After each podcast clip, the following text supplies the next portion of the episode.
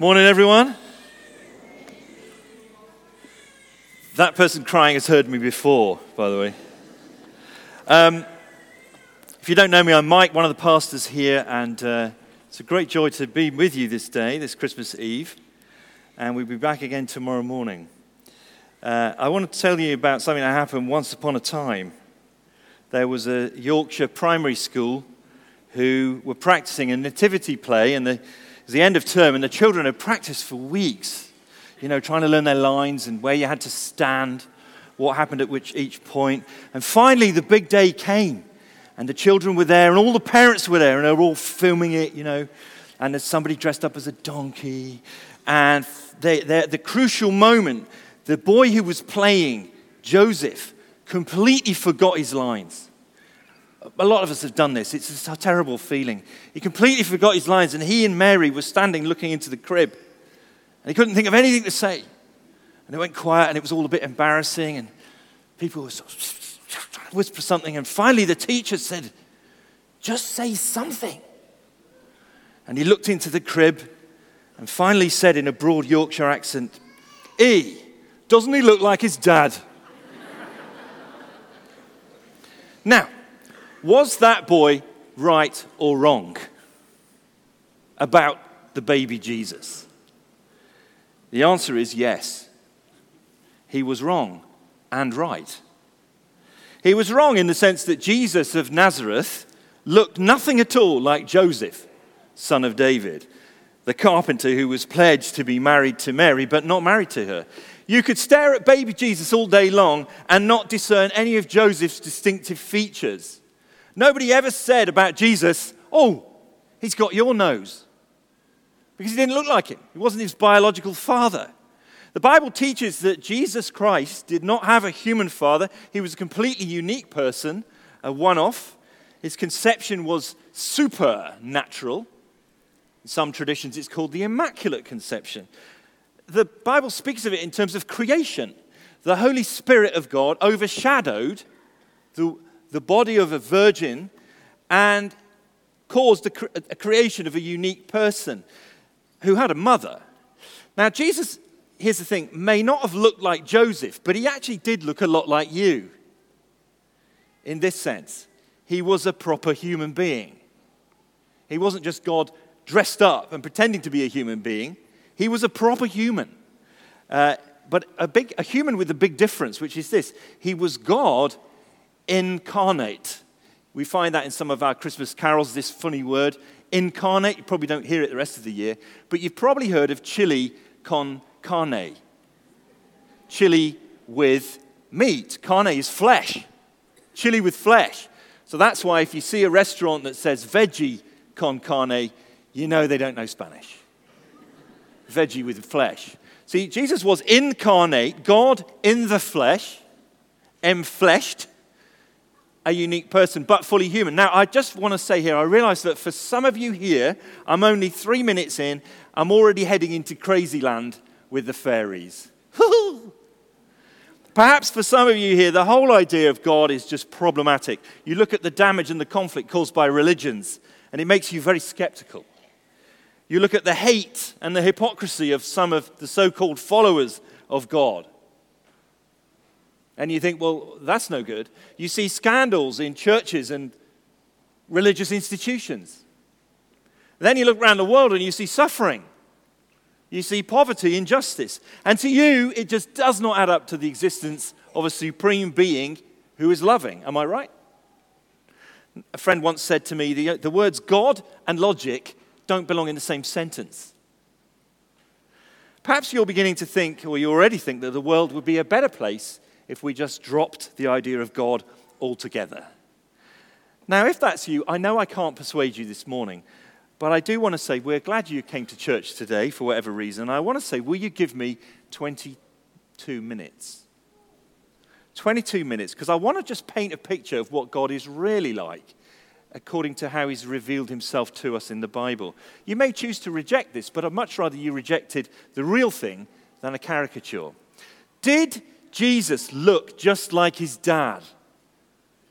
The Yorkshire lad was dead wrong. Jesus looked nothing like Joseph, son of David, but actually he was also dead right.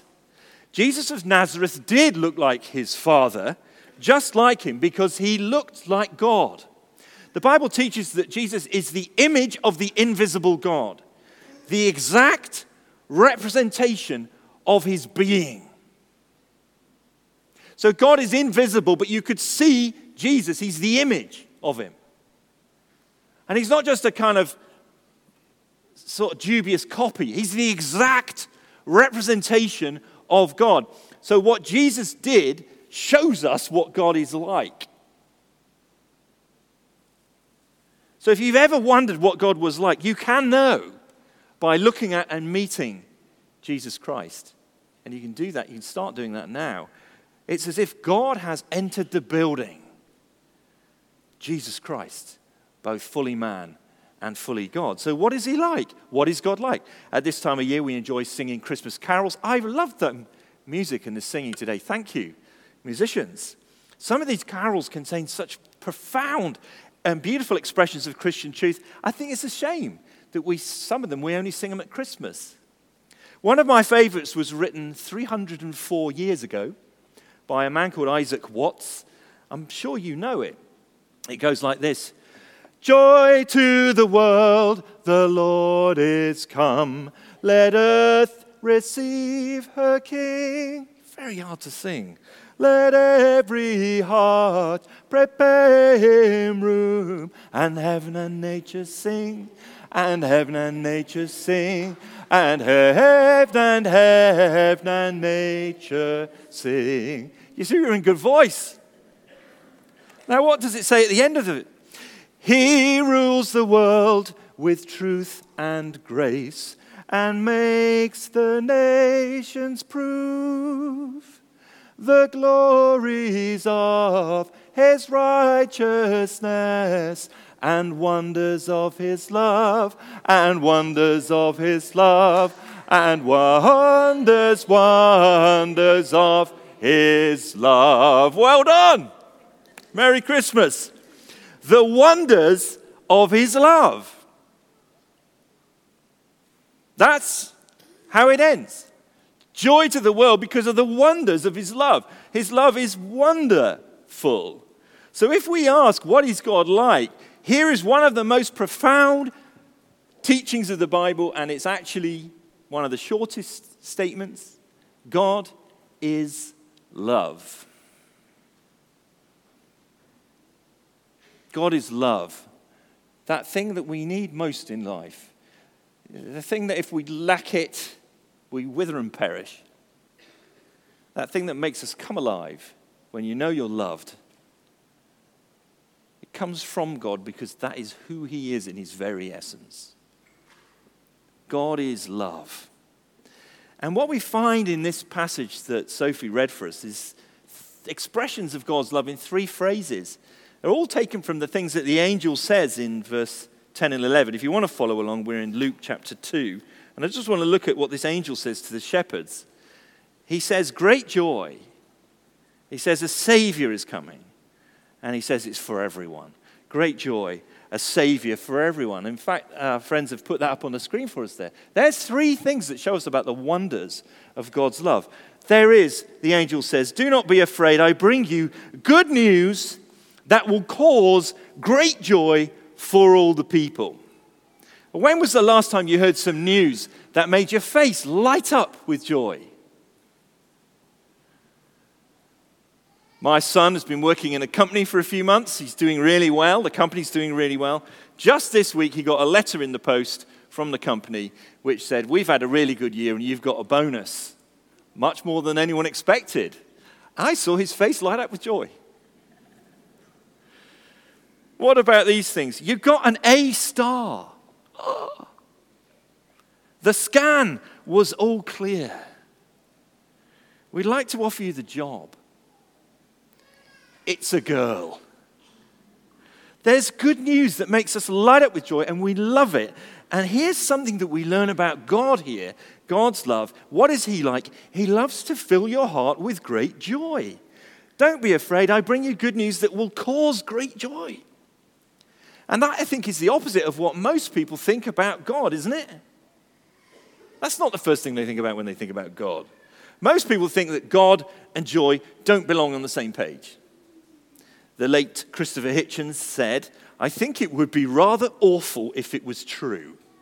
If there was a permanent, total, round the clock divine supervision and invigilation of everything you did, you would never have a waking or sleeping moment when you weren't being watched and controlled and supervised by some celestial entity from the moment of your conception to the moment of your death. It would be like living in North Korea. Now, there's certainly no joy in that vision. And you know, a lot of people who do believe in God also don't think He causes great joy. I visited the Roman Catholic Cathedral in Santiago in northern Spain, Santiago de la Compostela, with some Roman Catholic friends. And we went into this majestic place. People walked for miles and miles to do a pilgrimage to this cathedral.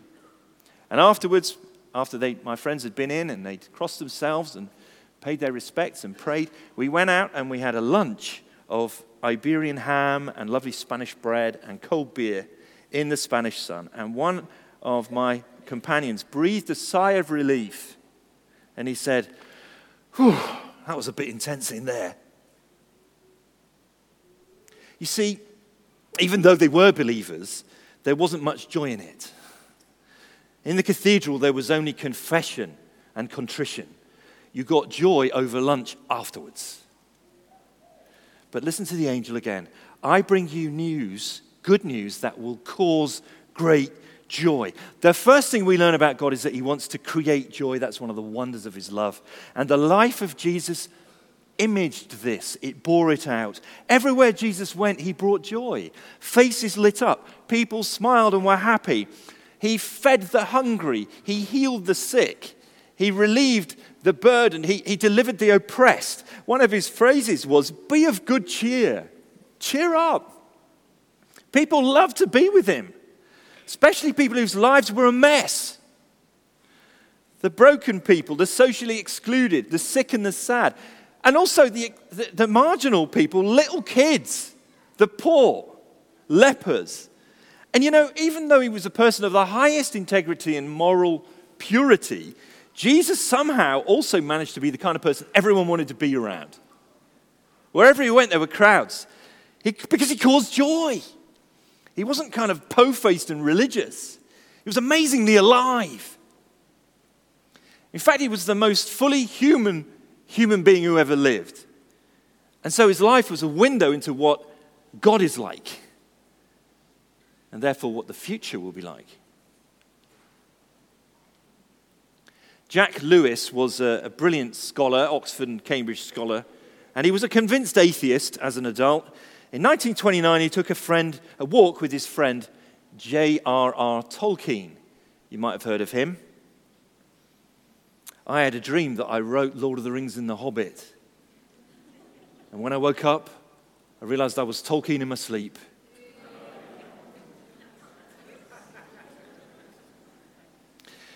He went for a walk with Tolkien and they talked late into the night. They talked about 3 a.m.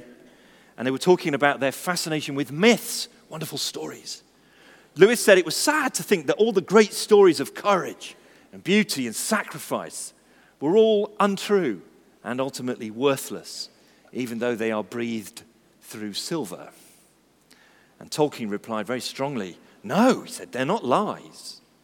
Myths contain great spiritual truths they point to spiritual realities that all of our hearts yearn for. And Lewis came to agree with him. And later on, much later in his life, he wrote these words You perhaps have stood before some landscape which seems to embody what you have been looking for all your life. Even in your hobbies, hasn't there always been some secret attraction which others are curiously ignorant of? Something on the verge of breaking through the smell of cut wood in the workshop, the clap, clap of water against the boat's side. You have never had it. All the things that have ever deeply possessed your soul have just been hints of it, tantalizing glimpses, promises never quite fulfilled, echoes that died away just as they caught your ear.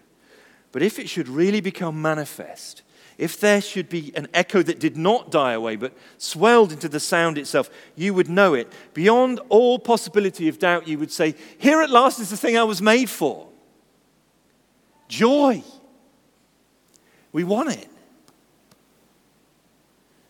This year, we've been looking at and handing out this wonderful little green book by a local lad who's a member of our church. And he quotes uh, this writer saying that it makes no sense to want something that doesn't exist. He wrote this A baby feels hunger. Well, there is such a thing as food. A duckling wants to swim. Well, there is such a thing as water.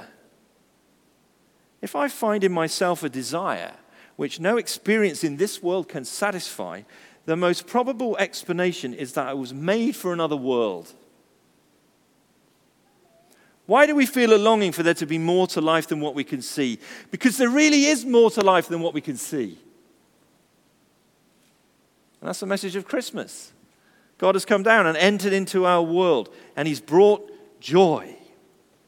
And so that year, Jack Lewis knelt down in his bedroom and prayed to God, and he said, I was the most reluctant convert in England.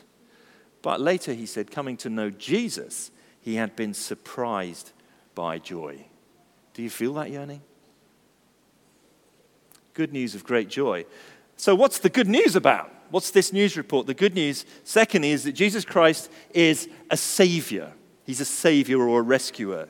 A savior has been born to you. And perhaps some of us here are thinking, well, maybe you wouldn't say it because you're too polite, but perhaps you're thinking, I don't think I need saving. Thank you very much. In fact, perhaps the idea that you need to be saved is offensive to you. Let me just ask you to wait for a moment and I'll, I'll ask you three questions. If every website you have visited this year was projected on that screen right now, would you stay for coffee? What percentage of your income have you given away to those in need this year?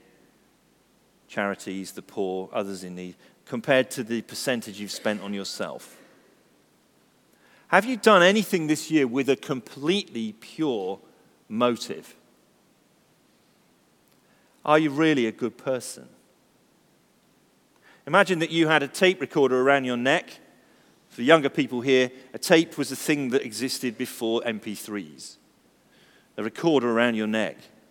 And it only records whenever you tell someone else something like this you ought to do this. You should do that. You shouldn't do that. It only records when you say it. It only records the things that you said were standards for human behavior. And then on the day of judgment, God sits you down and He says, Listen, I'm going to be really generous with you. You've got a special pass. I'm, go- I'm, go- I'm not going to judge you by my standards. I'm not even going to judge you by any other religion. I'm simply going to judge you by your standards of human behavior that you laid on everyone else all of your life. Now let's listen to the tape recorder. You know, there's not a single human being who would pass that test because we all expect things of other people that we don't do. How much less would we pass God's test? It says in the Bible, no creature is hidden from his sight, but all are naked and exposed to the eyes of him to whom we must give account. David Foster Wallace was a brilliant writer. He was a professor of English. In 2005, he gave an address at a college in the, the States. He said, Everybody worships. The only choice we get is what to worship. And the compelling reason for choosing a sort of God to worship is that pretty much everything else you worship will eat you alive. If you worship money and things, if they are where you get real meaning in life, you will never have enough you will never feel that you have enough. If you worship your body and your beauty and your attractiveness, then you will always feel ugly. And when time and age start showing, you will die a million deaths. If you worship power, you will end up feeling weak and afraid, and you will need ever more power over others to numb you to your own fear. Worship your intellect, being seen as clever, you will end up feeling stupid and a fraud, an impostor, always on the verge of being found out. See, David Foster Wallace had great insight into our hearts. Three years later, he hanged himself on his patio. See, according to the Bible, we need saving. We need saving because we don't live up to our own standards, let alone God's standards.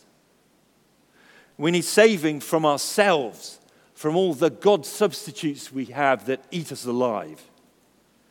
But who can save us? There is someone. One person. His name is Jesus Christ. It says here, the good news that causes great joy.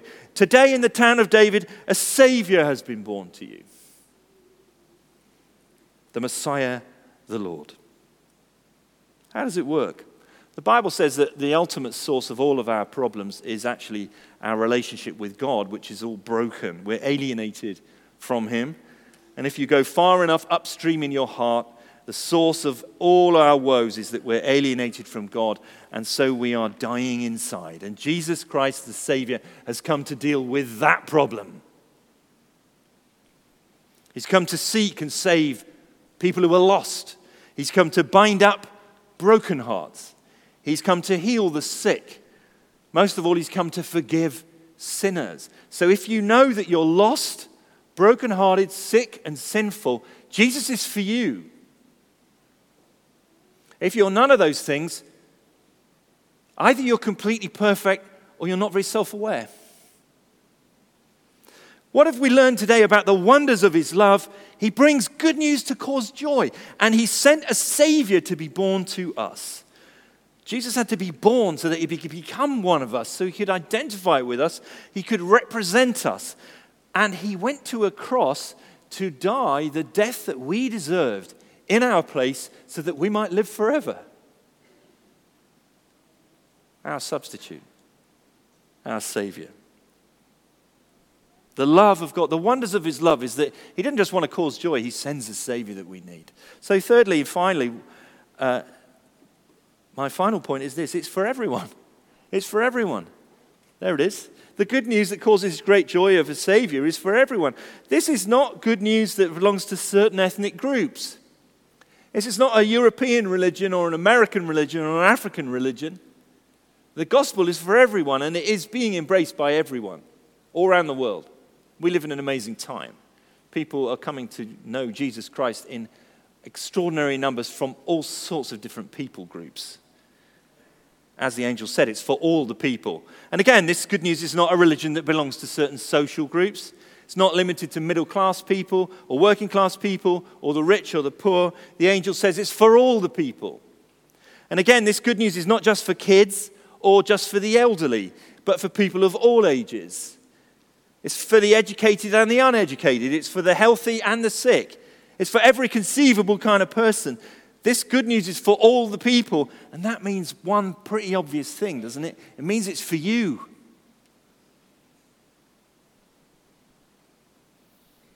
This good news is for you. It's not just out there somewhere you know, on the pages of the Bible or in history. God has reached into our world for you no matter what your background. So, what are you going to do with it? Do you want to reach out for something deeper this Christmas? Deeper than a few days off work, some new toys, and a period of overindulgence? Do you have the courage to admit that there are things you need saving from? Can you be honest enough to say that if you died tonight and faced God, you'd be in big trouble? What are you going to do with this news? Notice what the shepherds did, verse 15. When the angels had left them and gone into heaven, the shepherds said to each other, Let's go. Let's go to Bethlehem and see this thing that has happened, which the Lord has told us about. They went and found out, they hurried off, and then they spread the word. Now, these shepherds were quite an odd choice to make this big announcement to. They were rough young men. They slept rough and they lived outside of town. They smelled of sheep and body odor. They were not part of polite society. In fact, in that culture, the testimony of shepherds was not admissible in court, they just weren't regarded. They weren't the kind of smooth people that the BBC would choose to make the big announcement. But God chose these guys to make his big announcement.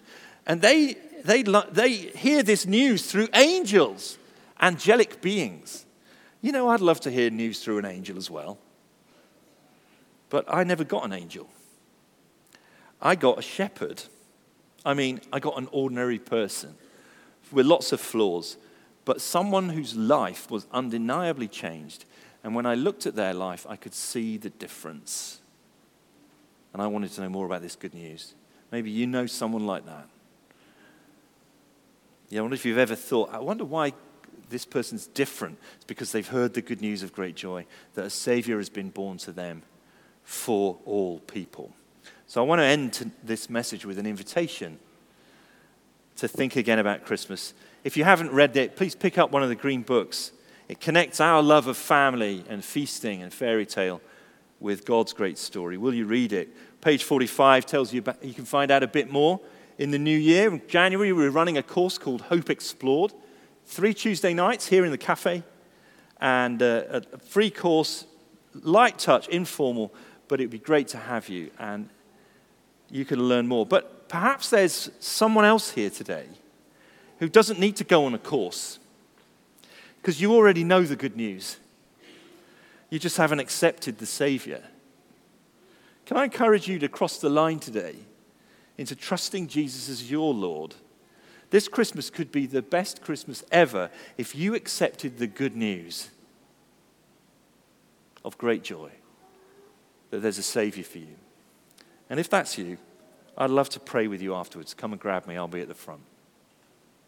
Let's pray. Lord, we praise you for your goodness to us, your love, full of wonder. And we thank you that you sent Jesus into this world to be our Savior. Amen.